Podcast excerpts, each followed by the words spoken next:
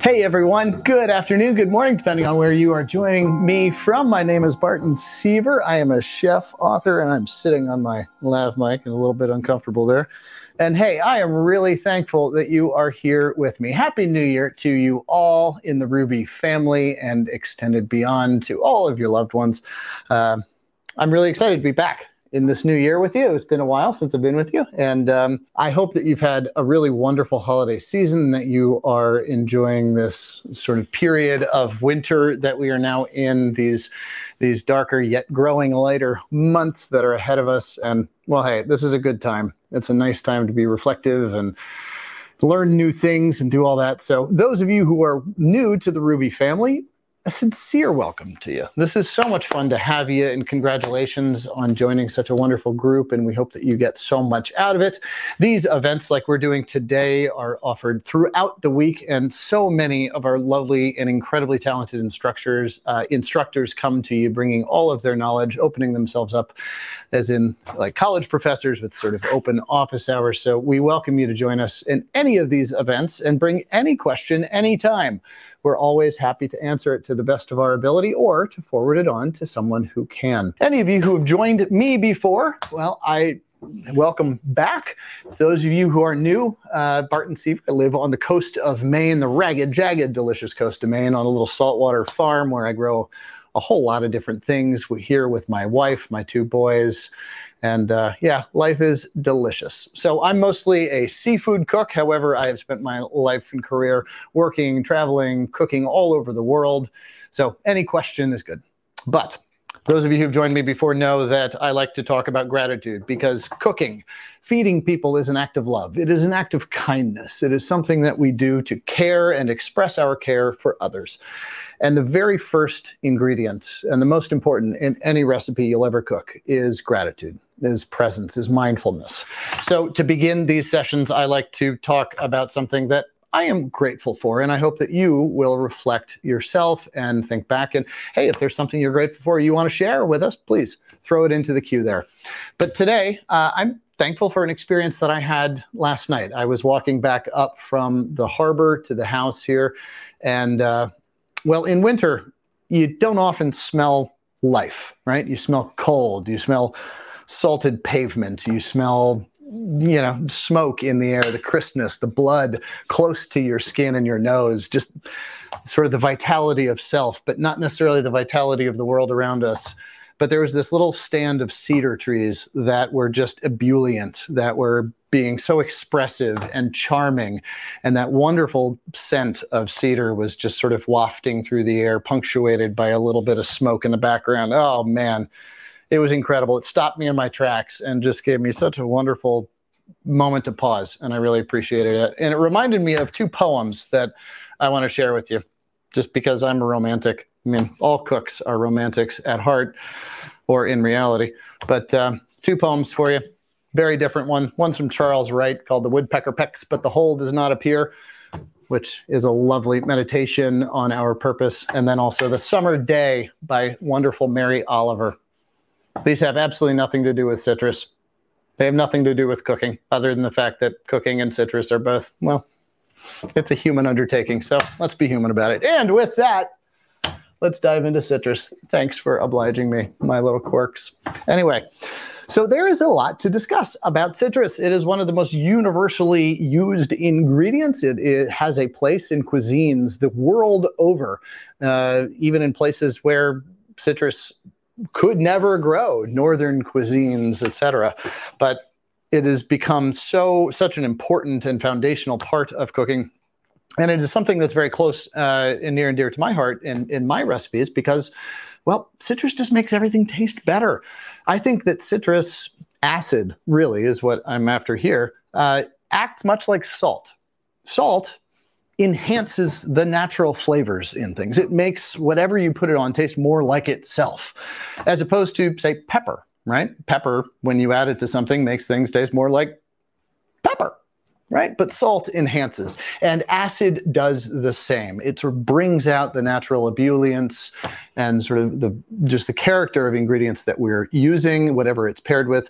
Plus, citrus in all of its different forms add all these subtle nuances and the flavors, floral aromas of their own. So it becomes an incredibly charismatic ingredient. But really, essentially, what it does is it helps us to add balance to our food and balance that structure, that tension between different sort of taste profiles is what makes food so compelling ultimately. That's what makes us want to go back to it, bite after bite after bite, right? I mean, that's what keeps us interested. Anyway, so there's a whole lot of different citrus, and we have a wonderful question that uh, I saw come up first, which is uh, what is it? Uh, what makes citrus citrus? From Erica L. I mean, what, a, what an intense, awesome, innocuous yet amazingly deep question, right? I mean, that's that's deeply philosophical. So, Erica L, thank you. Welcome to the program. Uh, what makes citrus citrus? Well, over in the references there, I click that link, and you'll have. I think there's five documents in there. We'll talk about the other four, those infographics, but uh, we put in sort of just a little guide about what citrus is in there for you and just sort of where it came from, how it's evolved, et cetera. That coming from National Geographic. So, Erica, check that out. But basically, citrus started in South and East Asia and has thus spread all over the world uh, due to economies that have been created for it. And it's now grown uh, basically across, uh, well, the entire equatorial swath of this world.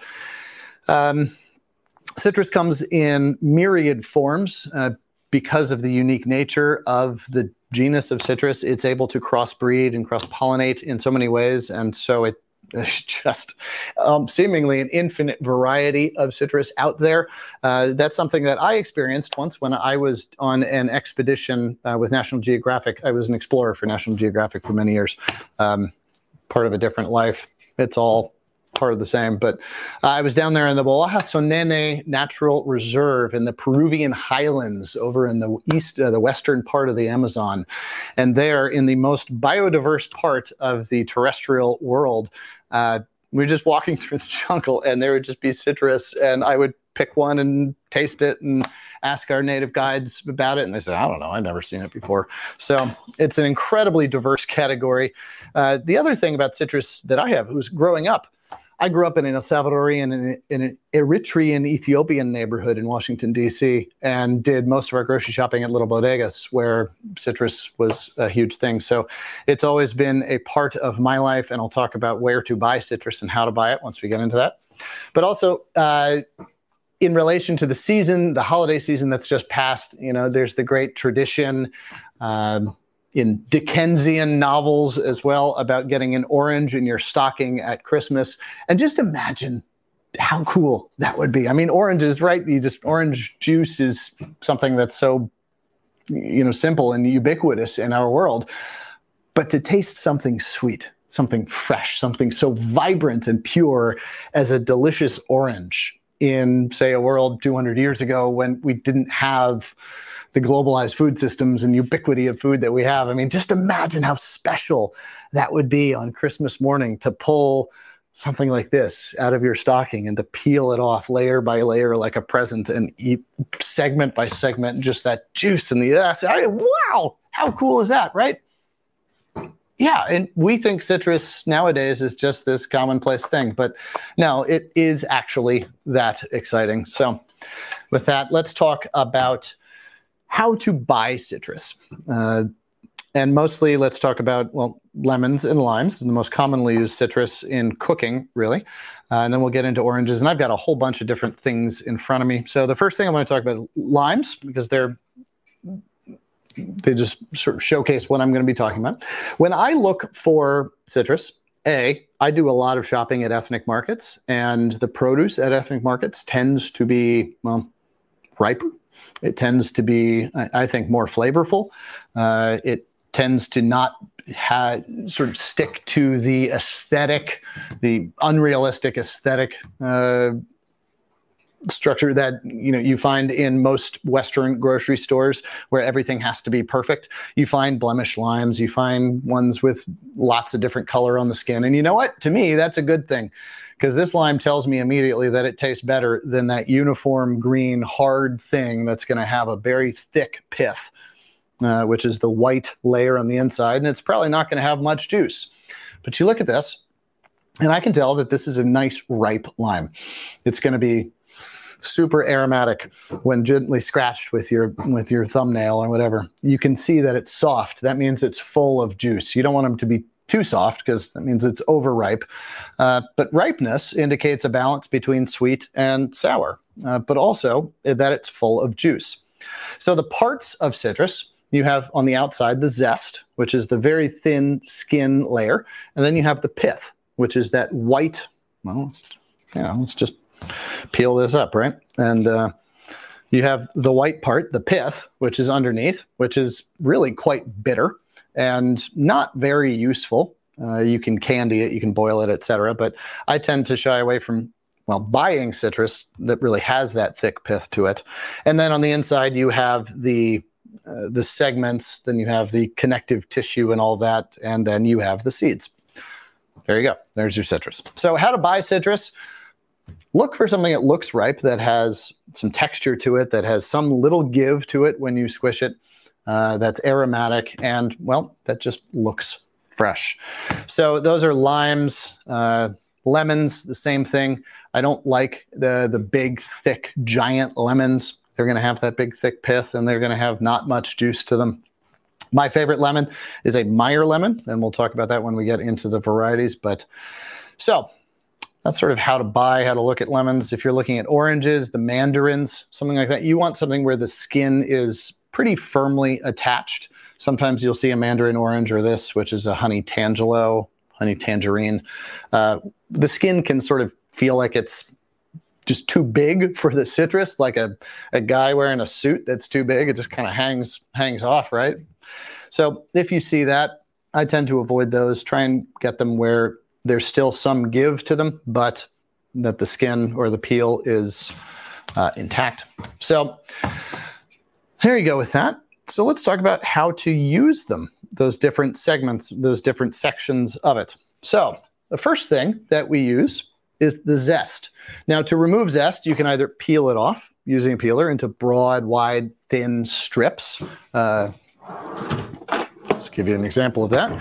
And the way to you would do that, you want to go uh, pretty shallow. You don't want to get much of that pith in there.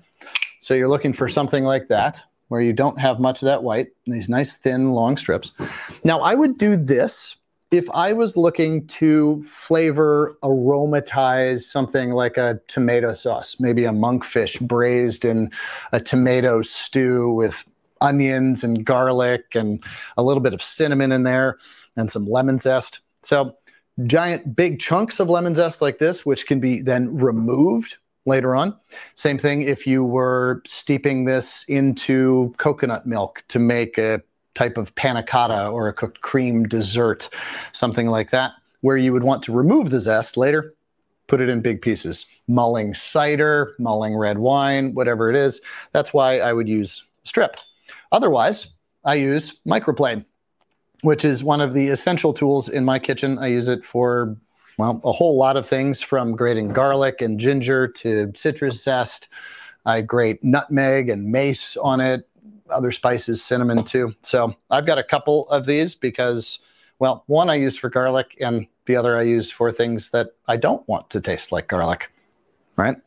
So to zest, you can do it a couple of ways. Most people just work with, yeah. Most people just work like this. And if you're over a bowl, that's fine. But if you want to uh, collect it a little easier, use instead of moving the citrus over the microplane, you use the tool to grate the citrus, and that way it all stays right in that little um, c- canal there, and then get it out real easy. Now, if you are doing something like this, I don't recommend using the entire microplane. Why? Well, because then it ends up all throughout. What I do, use work in one small section of it right there so that you maintain as many of the volatile and tasty oils in there as well as you just have less to clean up and it's a little more organized and well just easier to get at right? So there's zest. Zest can be used in myriad ways. It basically has a place in everything uh, from salad dressings to just garnish over a piece of grilled fish whatever it is infusing oils uh, you name it it, it's good for everything. So there's that. Let me grab a knife. Next, juice. Right. So in order to juice, I always cut across the equator. So uh, flower end, stem end, I cut across the equator of it. And you know what? If you're juicing just one lime, one lemon, fine. You can just do it as is. I do have a citrus juicer, one of these things. It's about 10 $12 or so. And you know what? If you're doing a whole bunch things, or if you're using citrus that's not great, where it's really dense and, and not so juicy, this comes in really handy. And if you're trying to do a quart of lemon juice, save your elbow. You're going to get tendonitis. My dad actually gave himself tendonitis by squeezing too many limes to make margaritas once. Yeah, my dad has a margarita injury. That's awesome. I just think that's awesome. Anyway, hey, Dad, I hope you're watching. If you are, I love your margarita injury. It's wonderful. So these work very simply, straightforward. Yeah, that's how you use the get the the juice. So next thing is segments, and I gotta get a different knife. Sorry, folks. All right, segments. So let's do an orange here. Segments are to get those individual pieces out of there. So start by cutting off the stem and the flower end, and then you have slice off the, I think you can see me over here, but um, go down, pole to pole,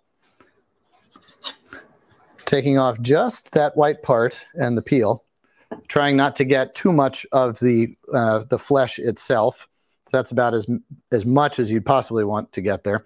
And then you have those segments separated by that little piece of pith, uh, those white. So the way that I do it, and you can use a small knife, I actually tend to like to use a big knife. So you can do it two ways. You're going to cut on either side of those. So you can cut down one side and down the other. And then you end up with that perfect little segment of it, which is a nice little useful garnish, throw in the salads, etc. Or what I tend to do is just a little bit quicker is I'm right-handed, so I'll go in on the left side and then you rotate out and just push. And you just kind of scrape it off. And once you get your groove down, you end up getting absolutely all of that flesh off it, leaving that pith very, very clean, getting the largest segments that you can. And those can look like that.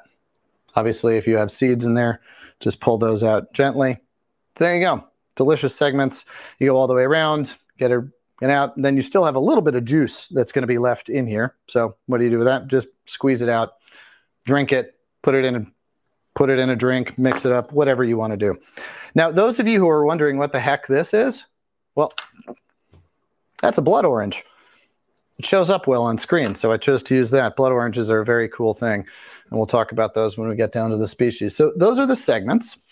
Now, something um, that we that I've seen a lot of recently, and food magazines love to do this uh, in the past. It's been a trend over the past couple of years. Is when making salads or segments, they might start the same way that I did. So get down to this, and then I had cut this lemon in half prior, and then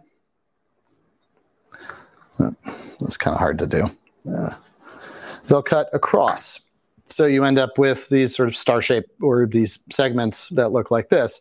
Now, of course, this looks lovely on the cover of a food magazine, right? I mean, if you have blood oranges, if you have grapefruit, if you have different lemons and you have limes and all these different colors, this beautiful mosaic, which you can put onto this plate, and ah, it's absolutely lovely.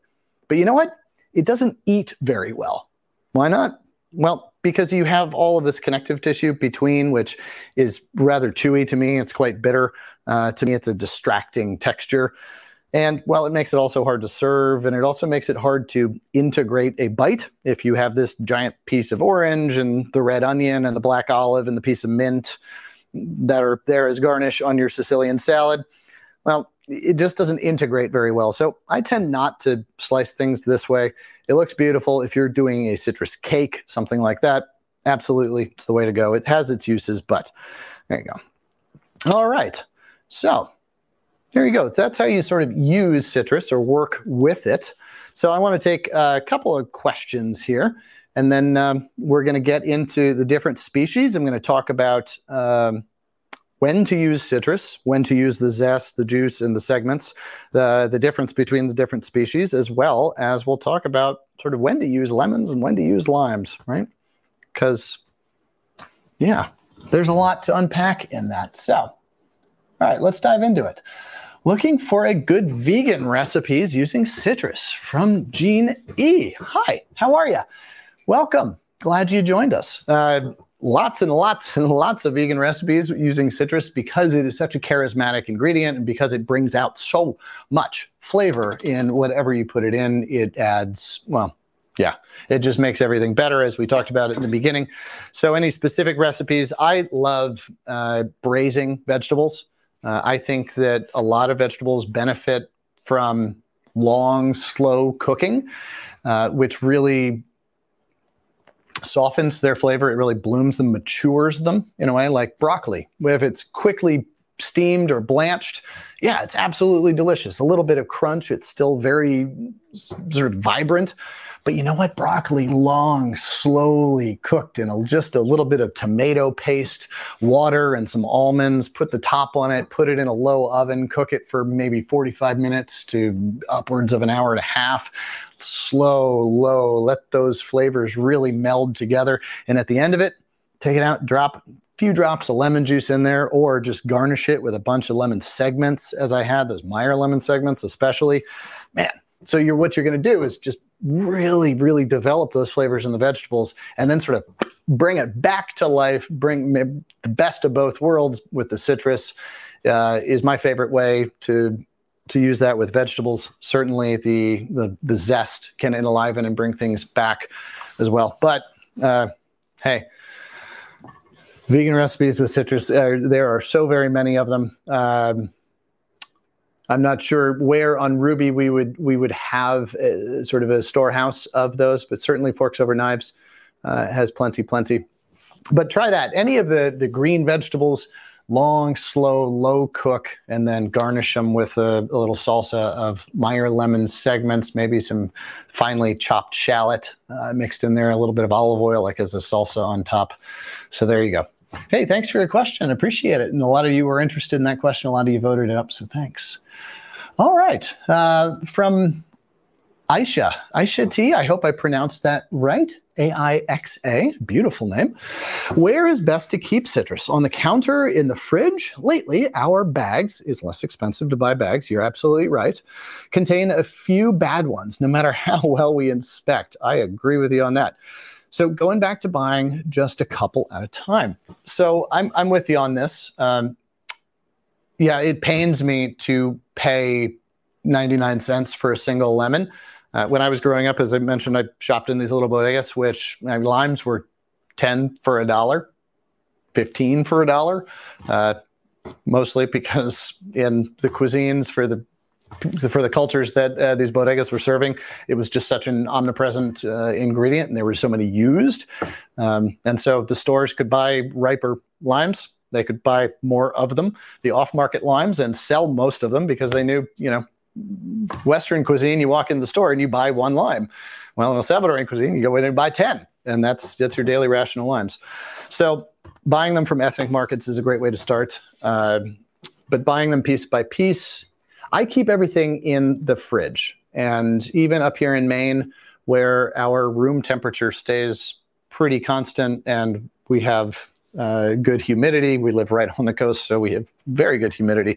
I still find that they uh, they just lose their vibrancy pretty quickly, and they end up uh, looking pretty off.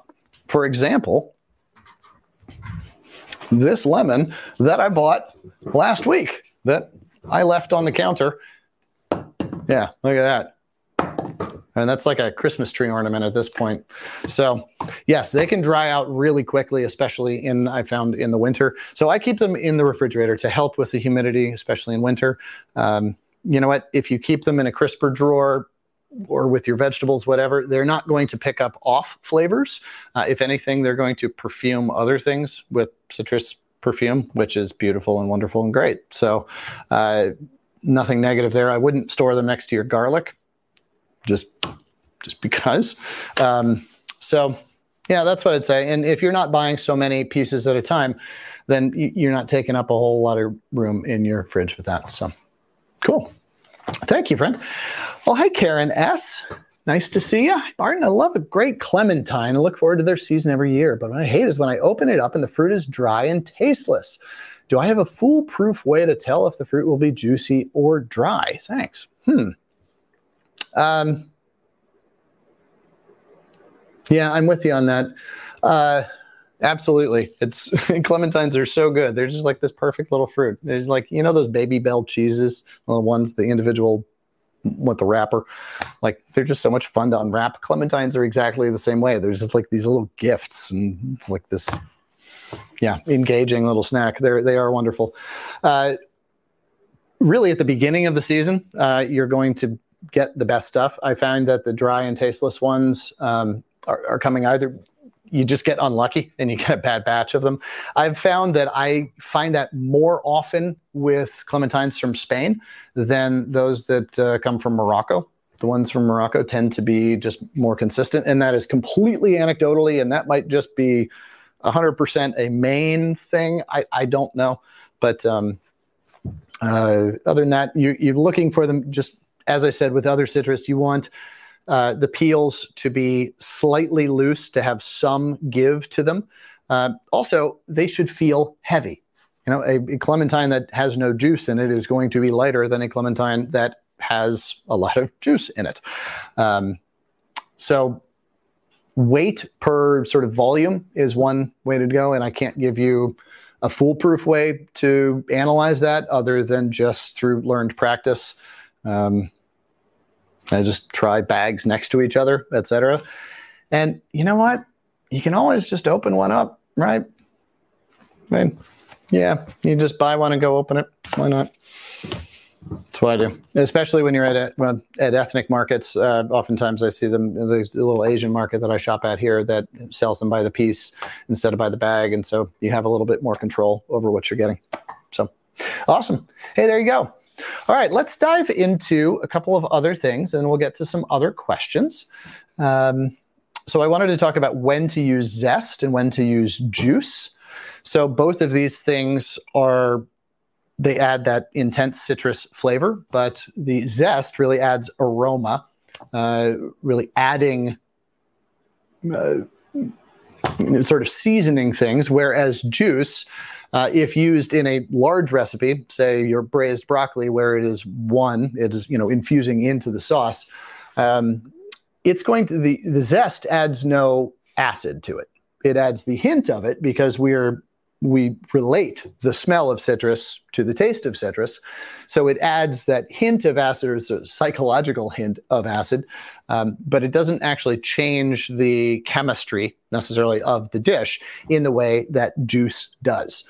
So if you think about it that way, there's the difference between uh, juice and zest. So if you're making a curry, something where you want it aromatized, but you don't necessarily want to dilute it or add all of that acid to it, use the zest. Uh, when it comes to vinaigrettes, also just think about the intensity of citrus flavor that you're looking for.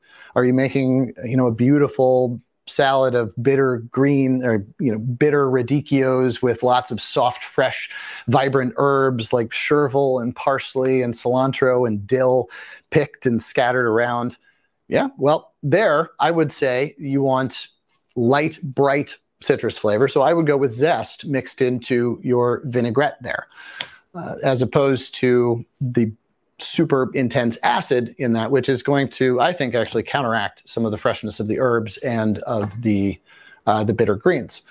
So if you are making sort of a regular salad where you have a mix of red oak leaf lettuce, those soft lettuces and arugulas and other things, a citrus vinaigrette, especially and punctuated with you know, vibrant, spicy olive oil, is going to be a perfect component there. So just think about sort of the character and nature of the other ingredients that you're using the citrus to enhance and how much you want them enhanced. When to use segments? Segments really are as a garnish. Uh, it's a way to finish a dish. When you cook segments, they well they break down. Citrus is not a very hardy uh, structure and texture. The only time I would cook them is if I'm making, say, a brown butter sauce for a piece of seared vegetables or roasted vegetables, etc., or a piece of fish. Uh, and at that point, you cook them very, very briefly. Basically, make your sauce, get it all the way done, and then throw in your your seg- segments at the very end. Or you can use segments to make salsas. And if you click on the event document link just there under me, you will see uh, there are four recipes, and we can talk about those. But the, I believe the last one in that list is an avocado and citrus, shallot, and chili salsa that I use to top. It's diced avocado, citrus segments. You can use Meyer lemon, orange, whatever you want. Uh, shaved fresh chili. I like Fresnos and Serranos for this for their flavor to heat balance. Maybe some chopped shallot for a nice crunchy texture. A glug of olive oil if you want. You can leave it out. But man, that fatty richness of the avocado, the segments there, just the cool contrasting textures and flavors, acidity and fat works really, really well. So, um, the other thing about citrus and two forms that we didn't talk about are uh, leaves, another way to aromatize. So these are lime leaves. Um, oh my gosh. And the smell of them is so overwhelming and wonderful. If you've ever had a tom kha soup, uh, some of the Thai soups, and I believe I'm, I'm not an expert on Thai cuisine at all, but that is the flavor that uh, that aroma that you smell it doesn't add a whole lot of flavor but it adds this huge aroma to it it brightens things but it also adds this uh, just wonderful depth of flavor and think about just like a bay leaf crossed with you know, with a lime in terms of those scents and flavors. So those are to be simmered into things, uh, and it simmered in briefly. They lose their flavor and become a little bitter if cooked too long. So I will add this just a couple of leaves, maybe to a pot of just chicken and rice soup that I'm making, just for the last 10 minutes or so to steep. Use it like tea, uh, if you will, uh, in terms of how to aromatize recipes. And then uh, some other forms, just citrus flavor, not citrus though, lemongrass. So uh, common in Southeast Asian cuisine. This is not very good quality lemongrass because it's been sitting in my fridge for a long time, but adds a lot of that flavor. It has a slightly spicy, gingery characteristic to it. And then there is dried, fermented, and preserved citrus. So I've got here some black lime. These are fermented, dried whole limes that are commonly used in Middle Eastern and Northern African cuisine. I first ran into them when I was living and working in Morocco, Marruecos. Um, just a brilliant, bold ingredient and completely unique in terms of its flavor. I got this from a wonderful spice company called Burlap and Barrel. Burlap and Barrel black lime powder. Uh, mix that with a little bit of salt, sprinkle it on top of things before cooking them, sprinkle it on top of roasted vegetables coming out of the oven. Let their heat sort of bloom uh, the aromas of this, but really wonderful. You can also have dried lemon and orange zest, you know, McCormick spices, whatever it is in the common spice aisle. I don't really recommend those. I don't love them. I don't find them to be very charismatic. Um, but then the last uh, one I want to talk about is preserved lemons. And one of the recipes in that event document there is for preserved lemons. Another ingredient that I encountered first when I was living and working in Morocco. Uh, these are cut um, down to the stem end. You want to cut most of the way through, but leaving the quarters intact. So it sort of blooms out like a flower a little bit, and then pack them full of kosher or sea salt. Let them sit in a bowl for a little while, and that will exude out a lot of that juice and form this own very intense lemon salt brine. And then pack them into a jar as tightly as you can. Top it off with a little more salt and water, making sure that they're fully submerged. And then just let them sit. Uh, the recipe says to let them sit out of out of light. Um, I included that just because that's common in a lot of recipes that I've seen. I have not necessarily noticed the difference, um, but it takes about a month for the flavor to really mature, and the flavor is incredible. It's this gin like floral aroma that's just completely overwhelming. Are they salty? Uh huh. Yes, yes, yes. They are very, very salty, and the way to use them is to just use the very outer peel. Basically, the the fruit segments on the inside become too salty to use as they are. I will puree them into a large batch of tomato sauce, etc., something like that, where that salt from this becomes the seasoning salt for the entire dish. Um, I will use a little bit of the brine to maybe brine a piece of salmon, uh, etc., season some vegetables before roasting them. So there's ways to use it, but this is not a preserved lemon. These are not quite ready yet, so I don't want to break into those. So you cut off the inner segment, use that for whatever you will. And then this is wholly edible, and you want to cut it into as small of a piece as you possibly can. I like cutting them into very thin strips. These just little wispy, sort of confetti strips of zest. Add them in at the beginning of cooking or at the end. It's a really hearty um, ingredient, and that adds so much flavor in any which way you use it. Vinaigrettes, marinades, etc., desserts, you name it. So, I know that we had a question about preserved lemons. How do I like to use them? I literally use them with everything. I have a jug of labna, uh, or like Middle Eastern yogurt, like a Greek yogurt style um, dense and rich. And I'll take some preserved lemon zest and I'll chop it up as, as I just did and mix it into that, put that on crackers, uh, or then, or even just put that over some pieces of fruit as a dessert, adding some richness, but also that wonderful flavor. So there's a number of ways to use them. I really like to mix them with nuts though and use it as a salsa. It's a very quick, very easy, but very flavor impactful way to sauce anything. Uh, that you're that you are cooking and adds great texture as well. One more thing. You can always put it in booze too. Any kind of citrus. So this was um, some aquavit that I had sitting around, uh, a little bit of maple syrup and some tangerines that I had, and just mix those together. Uh, let it sit on some sugar for a little while, uh, along with the maple syrup, and then uh, on the zest and with the pith as well. I like a little bit of bitterness in there for about 10 days, and then mostly strained it off. I didn't do, I didn't try and get all of it out. I like a little bit of cloudiness in there, but a little nip of this while you're cooking, whenever. It's wonderful. Put a little mint sprig in there, a rock of ice cube, and there you go. Delicious. All right, let's get to some questions here. Got about 20, 25 minutes left, and we got a bunch of questions. So I'm excited to see so many of you here joining today. Again, my name is Barton Seaver, and I'm really pleased that you have joined us at this event, and please join any of the events in the future. So from Shelly A, I love grilled pineapple and smoky flavor of grilled lemons. What are your favorites to grill? And have you ever grilled starfruit? You know, I've never grilled starfruit. Um, I got to say that I've never been a big fan of starfruit or carambola, uh, as I knew it growing up. Um, carambola. Um, I've never grilled that, but I imagine that would improve its flavor quite a bit. I've never found it to be a very charismatic ingredient. Uh, hmm. But you know what? I'm going to try that. Thanks for that.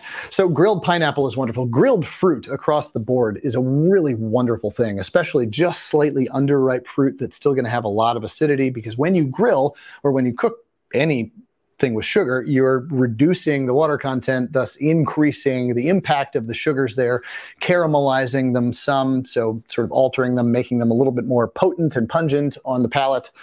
Um, so I love grilling peaches and it's just the most wonderful thing. When I'm done grilling my main meal and all the vegetables and all the parts, then I'll just take some just a day or two under ripe peaches, cut them, take out the pit, put them down right over the coals, cut off the air, put the top on, and then go eat dinner.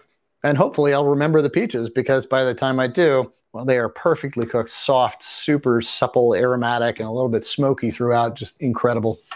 Grilling citrus is really amazing too. Uh, grilled lemons, uh, in fact, are one of my very favorite sauces. Uh, just take a lemon, you know, slice at the equator, uh, and just grill it or even roast it, saute it, sear it on that cut side. Those juices reduce, those sugars caramelize, the balance of sweet and, uh, sweet and tangy come just into perfect balance together. It's a really wonderful thing. It's a sauce in and of itself. There you go. And one of the other recipes that I included there was for a, um, a maple, a tangy maple syrup lemonade. a hot lemonade that I called sick tea. I made make this for my wife whenever her throat's a little scratchy, etc. But um, a couple different versions. But it's maple syrup, a little bit of chili pepper. I like uh, chipotle uh, because of the smoky in there. So water, grilled lemons, or just regular lemons, lemon zest, bunch of juice. Throw it in there. Just simmer it away. Sweeten it to your taste, if you so desire. Throw in some ginger, whatever you want. It's this just wonderful thing. I have a a lot of times during the winter, I'll just have a giant pot of it in the back, and I'll just warm it up every now and then over the course of a couple of days. And oh, it's wonderful to have back there. So, hey, thanks for the question. Appreciate you. All right, from Rolanda. Hi. Is it true that citrus fruit alkaline uh, my water to help create more alkaline body? You know what? I don't know about this, um, but citrus being acid, uh, well, is the opposite of alkaline, um, basic alkaline. So I imagine that it would help bring into balance, but uh, I'm not. I'm not an expert on that. It's not an aspect of cuisine or nutrition that I've really dove into. So sorry, I can't be of better help to you there. But you know what? I'll pass your question around to some of the other Ruby folks. And if there's uh, someone with a better answer, then we'll shoot that over via email. Hey, thanks, Rolanda. Appreciate you. From Aristella, hi friend, nice to see you again. Any ideas on what to do with the leftover abundance of kumquats? yes, uh, kumquats are wonderful. They're one of the few citrus that I don't have here. Those little beautiful bite-sized, grape-sized um, citrus that I love to eat whole. So uh, I don't know what dietary culture you stick to, if, but if you're uh, if you eat chicken or seafood, uh, I love roasting a chicken with a whole bunch of kumquats, uh, a whole bunch of hand, bunch of handfuls of pistachios and some shallots. Uh, toss those together with a little bit of olive oil, just the whole kumquats, and throw those around the chicken while roasting it. They're going to caramelize and reduce down, roast down into these incredible flavor bombs. The pistachios are going to suck up some of those orange oils. As well as a little bit of the juices, which will aromatize everything. Your house will smell amazing. I, oh my gosh, it's incredible. But whether you're roasting a whole head of cauliflower or Romanesco cauliflower, whatever it is, it's a wonderful thing to throw around your roasts. Um, it adds just such a beautiful visual appeal. It the aroma is incredible and so enticing. So if it's just roasted root vegetables, especially things like turnips and rutabagas that I think need a little bit of sweet to really bring out the best in them, it's a wonderful way. Uh, I once another another idea was I mean this idea is a little bit past us now that we're in January. but I spent uh, I took my wife to Paris for Christmas for a month because I've been working for National Geographic and I, had been on the road for about nine and a half months that year, and we just needed to be together and not do the family rush of Christmas and here and there and everywhere. We just needed to be together, so we just went to Paris for a month and. Our friend over in the over in the eleventh lent us her apartment, um, Rue Faidherbe Chaligny, and we stayed there. And we had this little Christmas tree that we that we got in this little apartment, and we got a whole bunch of kumquats, and we just strung them together on thread, and we used that those as our ornaments all the way around. And gosh, that Christmas tree smelled good. so, um, yeah, completely impractical, but there's a story for you. Hey, Aristella, I wish you the best. Nice to see you again. From Mary M. Thank you for sharing your time and knowledge with us today. You're, of, of course, welcome. What three kitchen appliances tools would you say you simply can't live without? Huh. Wow, three, huh?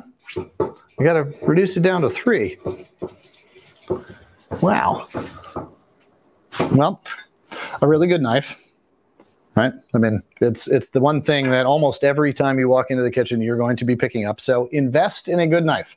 That doesn't mean you have to spend money. It means you have to spend your time, care, and attention on it. Um, even a $25 chef's knife can last for a very long time if you know how to sharpen it. You keep you take care of it. You don't let your five year old open, you know, tin cans with it, etc. Um, you discourage uh, your wife from opening packages with it, etc. You know, things like that. You just care for it. It will last forever. So a knife. Subsequent to that, a big cutting board. A big cutting board is really key to me. I've got this beautiful John Boos block, uh, this cherry uh, one the 18 inch 24 inch even, inset into my counter so that it doesn't move around and that I can clean around it, et cetera, as well. But a big cutting board helps you with one of the most fundamental tasks in cooking, which is organization, right? And cooking is something that demands our attention when we're doing it, applying heat to things, it goes quickly. Being organized ahead of time is so essential. and a big cutting board can help us do just that. You can have your chopped garlic sitting over here. You can have your shallots and your scallions over there. You can have your lemon segments here, etc.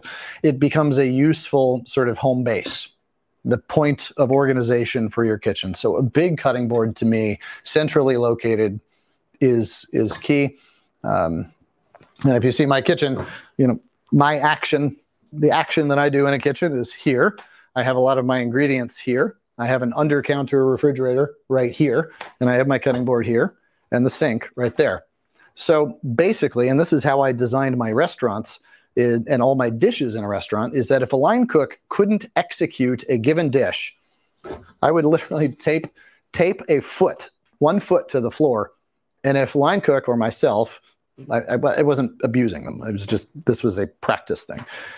Tape one foot to the floor, and if you can't do everything that you need to do without picking up that one foot, then either the dish was poorly designed or the kitchen wasn't set up right, etc. But everything revolves around the cutting board to me. So that's just sort of the fundamental of how I organize my kitchen. And then another tool, I would say, I, I love, I love a microplane. It, it's simple. Uh, you don't use it in everything. It's, but when you need it, whether it's for garlic, whether it's for zest, whether it's for fresh spices, etc and even freezing some strawberries and grating them on like this just it, it, it allows you to be so creative. It allows you to really get the most out of ingredients. Um, so there you go. One more. I'm going to go with four. Uh, every year for christmas i get myself or ask my wife to get me these little wooden spatulas I love them. I get them on Etsy. Uh, you know, these are small crafts people. You know, they're 10, 12 bucks a piece or something. They don't last forever, especially because I bang them on the side of pots a lot. And so they get kind of harried over here. But you know what? They're beautiful. They're fun. They, they look nice. They feel nice. I just get them on Etsy, as I said. And uh, I have some, you know, they work on every pan that I have from nonstick to copper to, to cast iron, etc. So I really like those as well. All right, there you go. Hey, Miriam, thank you so much. From Darien, hi. I use lemon peel and juice to substitute for salt in recipes. Do you have any suggestions regarding this? Happy New Year to you and your family. Well, thank you, and right back at you. Um, do I have any suggestions for that? So, yeah, well, going back to zest, I think that zest is something that can be used uh, at the beginning of cooking, so you can season whether it's a piece of salmon or whether it's your roasted, you know, root vegetables before they go into the oven. Uh, zest can be used to effectively uh, season the whole uh, and add the flavor so it really permeates through the cooking process. You wouldn't want to do that if you're going to be if you're searing a piece of salmon. You don't want to burn the zest on top. But uh, so in that way, sort of zest acts like salt. Juice is sort of what I would add at the end un- unless you're doing a marinade or your vinaigrette, etc. But that acid, you're absolutely right. As I said at the outset of this event, that salt and acid to me are very, very similar in what they do to food. So the juice applied at the very end is a way to really bring out the ebullience, the, ch- char- the character and charm of ingredients, and really bring things into balance. And you really don't need much juice, citrus juice can overwhelm things. So adding it at the very beginning can be a little bit dangerous because you can't take it out. But just a few drops at the very end uh, is the best way for me and, and how I would uh, regard your question there. Um, so yeah, but you are right on. And try a mix of citrus. So uh, you know what you're looking for with salt is that enhancement right so if you've got meyer lemon which is by the way my very favorite of all citrus this beautiful gin like subtle lavender aroma to them always juicy always beautiful mix a little bit of meyer lemon with a little bit of lime juice or a little bit of orange juice just to create basically a more complex faux salt right um, you don't want to complicate. But complexity is good, complication is not. And the line there is fine. But there you go. Hey, I hope that helps. From Beverly, hi friend. Uh, I love spicy food. Are there any citrus fruits I can use to make food more spicy? Huh, I use jalapenos and everything. And is there something else used beside the peppers? Well, uh, certainly spice and lime juice is a classic you know, combination. Uh, I don't think that citrus would make things more spicy. Uh, however, when I make guacamole, uh, I take, and I like spicy, I take serranos, so a step up from jalapenos um, in terms of the, the spice factor there. And I will dice them really finely or do it on the microplane. Uh, and then I will add the lime juice to the bowl and I will add salt and I will let the chili, the salt, and the lime sit together. And what that does is that citrus juice then draws out or sort of absorbs a lot of the flavor of that pepper. And I don't think it necessarily amps the spice up, but it broadens the flavor and I think makes it more, well, more present. And I think more a component of the dish rather than, as jalapenos can do, sometimes sit on top of a dish, right? So you have this dish and then you have heat that just kind of hangs out in this palate, part of your palate. Uh, so by integrating it more, sort of macerating the chili, the spice into the uh, citrus first is a good way to do that, just to carry forth the flavor. Um, if I may, uh, another spice that you would maybe really like and that's really great with, um, really, really great with citrus. And one of my favorites is Urfa Biber chili. Uh, it's this really seductive, smoky, uh, mature flavor to it. It's not overly spicy at all, but this very robust, deep flavor to it. Urfa Biber, U R F A B I B E R. And this is from my friends at Skordo, S K O R D O, which is a Maine company here. Um, you can you can find this anywhere, but they sell it online. Uh, Skordo.com maybe Skordo spices, but um, yeah, try this one out because I think you'll like it if you're if you're into the jalapeno level heat.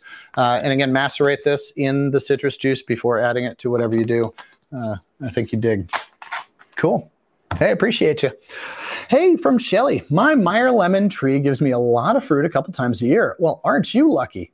We have a Meyer lemon tree that's given us one lemon over the course of eight years. Good for you. I freeze the zest and juice and I give away lots of lemons. There you go. Good for you. And other than preserved lemons or lemonade, do you have go to means or recipe for using lots of lemons? Ah, yes. Um, put them in fruit salad. Yeah, make segments out of them as I as I did, uh, and just toss them in with your strawberries. Uh, toss them in with melon. Make a watermelon salad with some feta cheese and lemon segments or lime segments. Uh, there's there's so many different ways. So as long as you have the balance of enough sweetness uh, or enough bitterness to counteract the uh, volume of sour that you're adding through the citrus, uh, I think you're you're fine. So a lot of fruit salads are good. If you're doing just green salads, if you have some really potent flavors in there, like dill, uh, arugula, chervil, mint. Mint is my very favorite ingredient there is. Uh, throwing in whole segments of citrus instead of making a citrus vinaigrette. You know, citrus vinaigrette is going to use half of a Meyer lemon. That's not going to help you with your tree, right? So putting segments in there though just changes the nature and presentation of how the citrus is is perceived on the palate. You get texture you get crunch you get these pops these little flavor bombs that punctuate the dish. So you might use three four lemons in a salad as opposed to half a lemon in the vinaigrette. So there's another way to do it. Uh, one of my very favorite things going back to the fruit. So i make a, a dessert very simple uh, strawberries lime segments, and mint. Um, and there you go. And if the strawberries are more aromatic than sweet, I'll add a dash of maple syrup in there um, just to bring that into balance. But there you go. And Meyer lemons, I mean, this is, to me, this is the perfect citrus because it is savory, it is sweet, it belongs in just about any application. So there you go. Oh, and a lemonade stand. There you go. Yeah you can only drink so much lemonade, but how much can you sell on your street corner? There you go. Hey, Aaron L. I love using zest in a number of dishes. I know it's always great freshly grated, but I read somewhere that you can cut zest. You zest your citrus onto a baking sheet, bake it low temp for a couple hours, and basically dry it out to use in dishes later. Is that true? Yes. Yes, it is. Um, you don't even have to bake it, uh, given a climate, or if, even if you just have a breezy area of your house that's more or less protected, you can just put it out uh, and let it dry out naturally. Uh, there's, it's not going to go bad uh, in the time that it's going to take to dry it. Uh, certainly, the oven is going to be a more consistent, easier, more quick way to do it. I wouldn't do it on a high temperature, certainly very low temp. All you're trying to do is dehydrate, not to change or to cook. Um, and in that sense, yeah, I, I, said earlier that I don't like dried lemon or orange zest that you find in the jars in the store. And that's true. But making it fresh yourself is a really great way. It, that is a charismatic ingredient. It loses its flavor pretty quickly um, and just becomes sort of monotone citrus rather than citrus, bright and happy, fresh. Um, the other thing to do would be to uh, mix it into salt. You know, zest it, mix it into salt, and just let it sit there. The salt will dehydrate the zest for you. It will draw out that moisture as salt does. It's a humectant, to be chemical about it. Um, and then you have lemon flavored salt or sugar. Uh, sugar is also humectant. So, uh, you know, then to me, lemon salt, th- there's nothing that I cook that I would say no to lemon salt as opposed to, oh, I just need regular salt. So there you go. Hope that helps. Hey, thanks, Aaron. Appreciate you. Excuse me. I'm going to take a drink of water, which is over here. Maybe I should just slug down some of that limoncello. Hmm. Anyway. Oh, you know what? Can I just say something? One of my very favorite things about citrus is the French word for grapefruit, pamplemousse which I just think is literally the most fun word to say in in just most fun word to say I know. Pamplemousse. There you go. Hey. All right. Mary M. Hey again. I'm right handed and have a disability that limits my left hand fine motor skills. And this affects chopping, holding a hot pan, and other cooking skills. Do you have any suggestions, techniques, or available tools that may help this in cooking? Hmm. Interesting. Well, I'm sorry to hear difficulties, but I'm glad that you are finding ways around that. So, Huh. So for the pans, for holding a pan, uh, I imagine if, you're talking about like holding it when uh, trying to stir it, one way to get around that is to use a heavier pan that is going to give you a little more stability and allow you to push it around a, a little bit more. Um, otherwise, um, I think just organization. You know, if you're trying to chop herbs, etc., uh, and I find that a lot of people sort of do this. They just sort of haphazardly go about the herbs, right? And they're right-handed and they're just kind of going along. But if you take the time to sort of roll that bunch of parsley onto itself and kind of fold under those long spindly leaves up, up at the top, so you have this sort of compact bunch. You're sort of using the parsley to hold the parsley. And at that point, you can just kind of put a wrist on it, even to hold it in place, and then come across it and then here's the other thing about chopping, uh, which is that the easiest thing to change in the world is yourself, right? It's very hard to change anything or anyone else. change yourself. So if you've chopped the parsley in this direction, right, and you now need to chop it again, most people, well, I know, just kind of keep going after it, right? And like to just the easiest thing to do, keep it organized, come across it one time, and then move yourself over here so that you're at a different approach to it. So now you are cross cutting what you just cut. And so start and go this way, right? And that way you're not pushing it around constantly trying to reorganize it, keep the big pieces out of the small pieces, etc. So that was sort of one yeah, I mean it's hard, hard, hard to know exactly how to tell, but uh, I found that very useful just for myself, and it, it just a better result. Um, so there you go. I hope that helps. Yeah, I wish you well. Thanks for joining us again.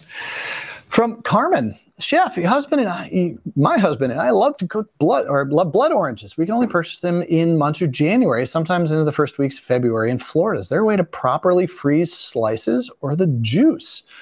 So, yeah, certainly with the juice, uh, put it in little snack plastic bags, uh, lay them out flat on a sheet tray or something, clear out some space in the freezer, and let them freeze so that they're flat. Uh, and then you have bags that you can peel, take off of that sheet tray and then store them efficiently. If you just kind of throw it all into the freezer, you end up with bags the shape of whatever they were sitting on in the freezer, right? And they're hard to store. So in that way, then you have these neat little sort of cards that can be organized and, and used easily. And then you also know exactly how much is in each bag, whether it's a third of a cup, a half a cup, et cetera, whatever. Um, the other way to, to uh, blood oranges dry really well if you have a food dehydrator, um, even a toaster oven, regular oven. Put them on a sheet tray with a piece of parchment paper and very low oven and let them low, slow, just dehydrate. Uh, blood oranges rehydrate pretty well. And if you're chopping them up to put into a fruit salad or a vinaigrette, etc. Uh, it's kind of a nice way to do it. Simply simmer them in just a, a, little bit of water. It's a nice way to revive them, bring them back to life. So, yeah, there you go. Freezing slices, though, I don't know if I would freeze the slices um, because the the fibers of the citrus flesh uh, fall apart because they're basically entirely water. Uh, and as water freezes and expands, it ruptures the cells that it's held within, and so when it thaws out, those cells are broken and the juice exudes out, and so basically you have juice and now a juiceless slice, uh, which doesn't sound very useful to me. If you want the juice, just freeze the juice, and if you want the slice, I would dehydrate and then try and rehydrate. There you go. Lynn, hi friend. What are your thoughts about microwaving your citrus before juicing? So I've heard this uh, before. I've actually never tried it. Um, and I've also found that I've never needed it. Uh, if I am buying good citrus is going to yield you a nice squeezable juicy citrus from the outset you're not going to need to really use tricks for limes lemons etc i would rather roll them just a little bit i do a, a circular motion with my palm i don't know exactly what you can see um, but you can even just squeeze them. Now, you don't want to explode it, right? You don't want to you don't want to pop the lem the lime or the lemon, but just crushing it a little bit will help that juice come out. And then also, if you've got a mechanical juicer, something like this, that you can exert mechanical force on, you're just going to get a little bit more out of it. There you go. One other thing about using these, Uh, oftentimes with lemons or limes, this is smaller than is necessarily going to go in there. So I will juice the first section and then I will leave that first section in there, but I will put it on top of the second section. So I'm just have a little bit more mass inside the, the bowl here. So there's just a little bit more pressure able to exert on it. And so in that way, I use juice the first and then the second together, and then the second and the third together, etc. as I go down. So those are my tips. From Emma. Hi there. Uh, oh, uh, from Iona there. Can I demonstrate how best to use the handheld juicer? So, so I like sometimes I like to put the cut side down. Frankly, um, I've just found that I get more juice out of it that way rather than trying to compress in. And also, then what's holding your juice, right? You're forcing it into the cup of the citrus, right? Rather than you know, and it's kind of trying to bubble it out over the sides. If you put it in cut side down, then you're squeezing all the juice straight down. And the way to do this is just simply squeeze it on. Eh, let's see. I got a glass of water. Let's do it. Squeeze it on down. And then the last thing I do is turn it over because you're going to get a bunch of juice out of that too. And then as I was just talking about, I'll take the next section. I'll put the next under there that first one face up a little more carefully this time because you're going to get a lot of juice out of there. So there you go. You get a lot of juice out of one lemon. Dang, that's delicious. Hold on, my computer fell asleep here, so I got to put my code in. There we go. All right, next question from Emma. Is it important to buy organic for citrus, especially if you're not if you're not using the skin? Um, you know, I, I don't really know about this. I am, I myself uh, am more careful about some vegetables and fruits than others. Uh, the Environmental Working Group, EWG, has a great list of um, vegetables and fruits that are highly susceptible. Well, basically, that require a lot of pesticide use in conventional farming, and so therefore are tend to have greater concentrations of that, such strawberries, celery, I know are at the top of those lists. Um, mostly because they're so soft and they're permeable, and so they absorb into it directly, and also because those plants are just hosts for more pests. Things like broccoli, which are not really the crucif- cruciferous vegetables, which are not so much bothered uh, by pests, there's, they're not sprayed just as much. And so there's less concern that I have over buying organic with broccoli than with others. Um, I don't know about citrus though. Um, I've just never really looked into that.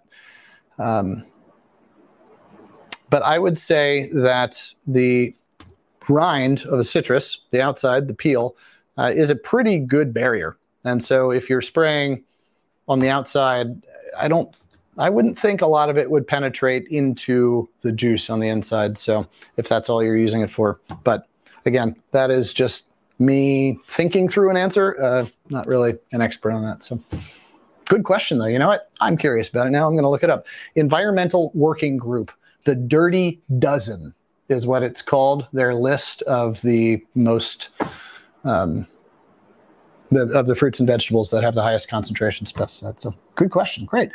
From Harriet. Hey, Chef Barton. Uh, proper maintenance and cleaning a cast iron skillet. I've been clean. I have cleaning products, but I still notice some rust. Thanks. So rust comes from water. Uh, what I found is like I, have got cast iron, I've got cast steel, I've got all sorts of things. Um, I don't mind using soap in mine, quite honestly. I don't scrub them, but sometimes the cast iron just gets a little. There's something that I want to get out of there, like last night's bluefish, etc. You know what? I'll use a drop or two of soap to get that out. I don't mind that. That is my cast iron. This is not yours. I would never use soap on yours because that is it is it is your heirloom, not mine. That's how I treat mine. I don't do it all the time. Mostly just a paper towel and wipe them out. I don't even use water. But the key is once you're done washing it, is to dry it off completely, immediately, and then put it away. I don't leave them. You know, I've got these these dense towels to the left of my sink here that I, I put the rinsed and washed and rinsed dishes on. Those hold moisture in them. I found that if I left a cast iron pan sitting on top of that, just the moisture that's inside the, the towel will eventually cause some rust on the bottom of the pan, etc. So wash it however it needs to be washed, a little soap if necessary, rinse it off, dry it off, put it away. There you go. That is how I treat mine. Thanks, Fred. All right, from Dan V, and I've got I've got just a few more minutes here, and we have so many great questions, and I'm sorry I'm not going to get to them all, but um, daycare calls. Hey, chef, do I ever make vinegar from citrus? I tried once with orange scraps, but threw it out because I wasn't sure if it was safe. Interesting. There was a white cloudiness in it, which could have been the mother, but there was no way to make sure. Thanks, Dan. Huh.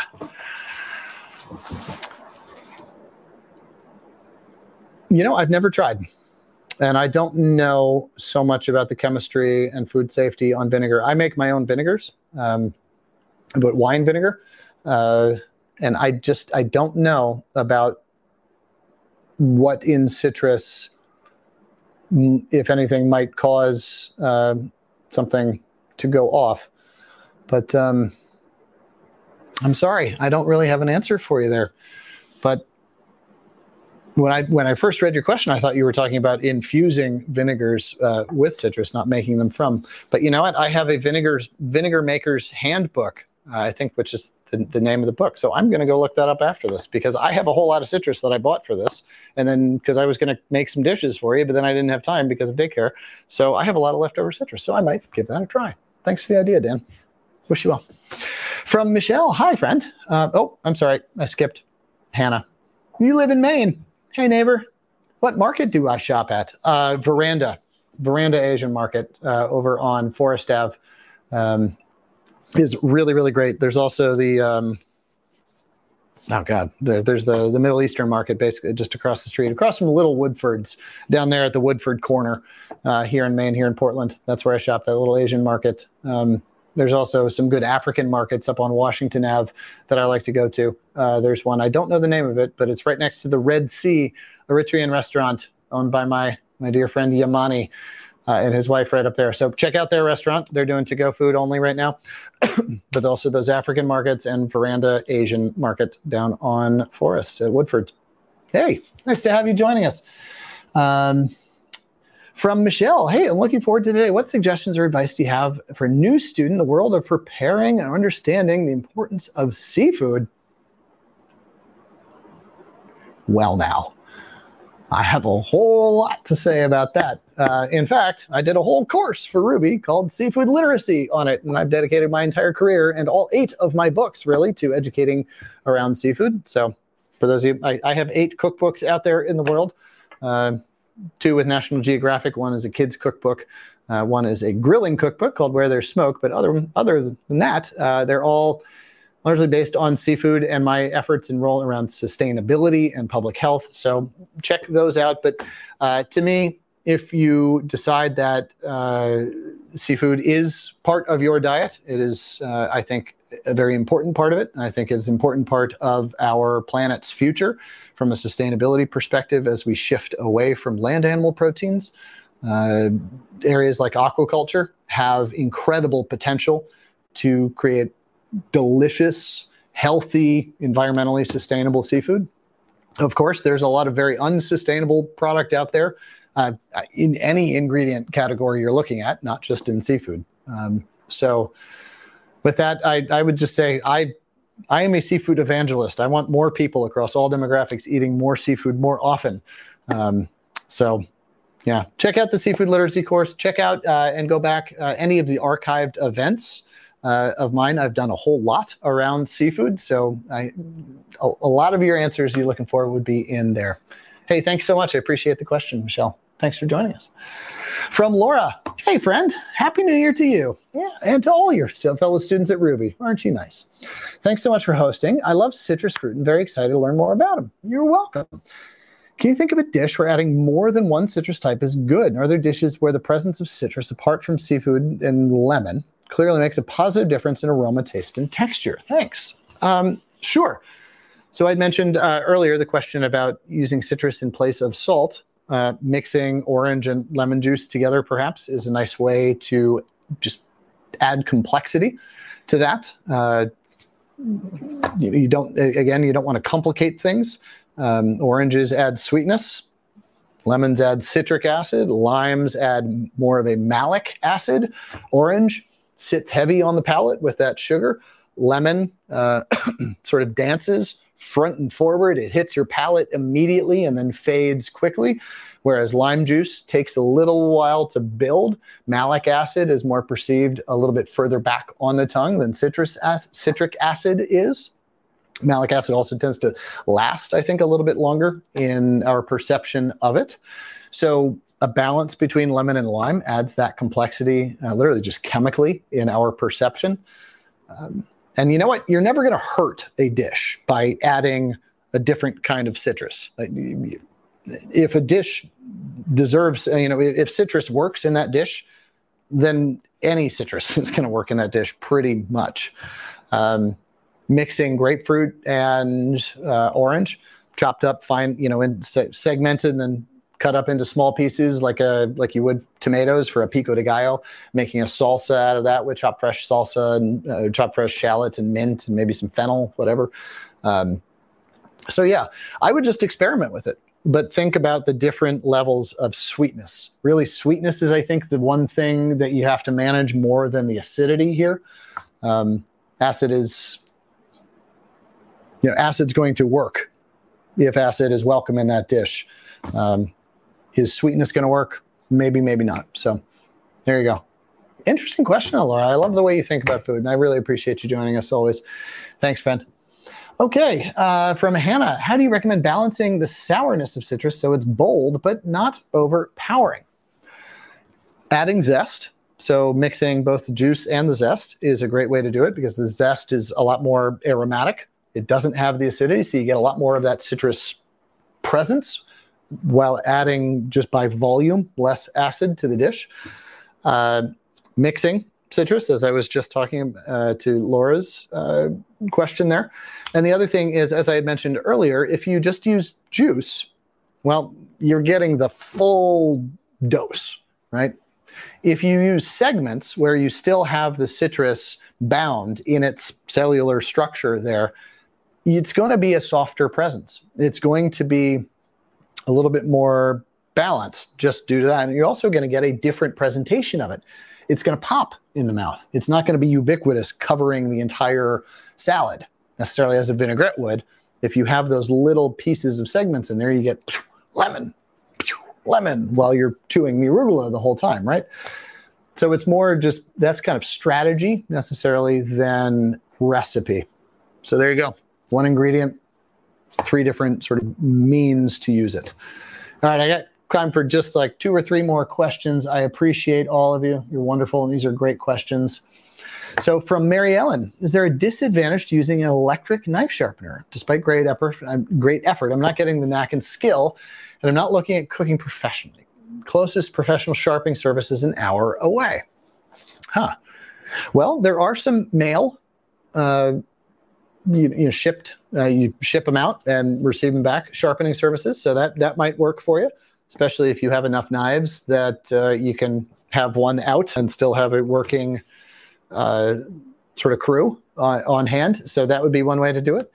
Uh, I'm with you around sharpening knives. You know what? Like I've found in my own career, I went through a long phase where I just lost my mojo. I just lost it. I couldn't do it. There's also many years where I just could not make mayonnaise.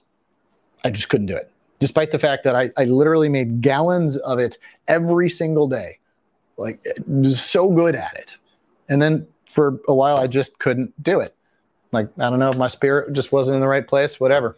So, yeah. So my wife made all the mayonnaise. So we called it Wu mayonnaise around here. Um, but hey, I got my mojo back on the mayonnaise. But with knife sharpening, same thing. I don't know what it was, but just like my spirit wasn't into it. Um, and I don't mean to be hokey here, but keep trying and like meditate on it a little bit. Just be present with it. And again, like I'm feeling really hokey right now. But when I sharpen a knife now, like it is my whole and full pursuit at that moment. Like it is just such a zen thing. So maybe just give yourself over to the moment a little bit. You know well enough the method and the technique and the 15 degrees and all that stuff. And just don't overthink it. Kind of go with your heart on it. Keep trying. Or use mail order shipping service. There you go. Hey, I wish you well. All right. Uh, from uh, Sebastiani, uh, what's the best way? Hi, friend. What's the best way to store citrus like lemons, limes? My organic lemons start to mold in four or five days. Thank you. Yeah, I, I put them in the fridge. Um, I'm with you. So, organic lemons are oftentimes not waxed. The wax on the coating of them uh, helps to prevent moisture loss, uh, but also bacterial presence and, and growth. So, uh, organic lemons, especially, can. Um, mold a little bit faster. They also just dry out and lose some of their vibrancy uh, and some of their oil, the volatile oils in the peel. So put them in a fridge, you know, or leave them in a cool pantry area of your house if you've got that. I live in Maine in a farmhouse that was built in 1820. I have a lot of cold areas in my house, a lot. And I've got like things stored all over the place. I got all sorts of projects and some herring fermenting over here, etc. Anyway, that's my world. So maybe a cool sort of pantry area looking for something around 55, 60 degrees in your house. If you've got that would be a good place or just in the refrigerator, keep them in the crisper drawer. Thanks. Appreciate you. All right. Uh, from L, uh, Ella, uh, what the best microplane and peeler, best quality brands and types. So for microplane, get a microplane. It's like you know, can I have a Kleenex? It's like, Do you want a tissue or do you want a Kleenex? One's brand, one's the product. Microplane, there's a lot of off brands out there. Some of them are good, like uh, OXO makes one that's really quite good, but stick with the original brand, Microplane. Um, there are a couple of different great uh, sizes.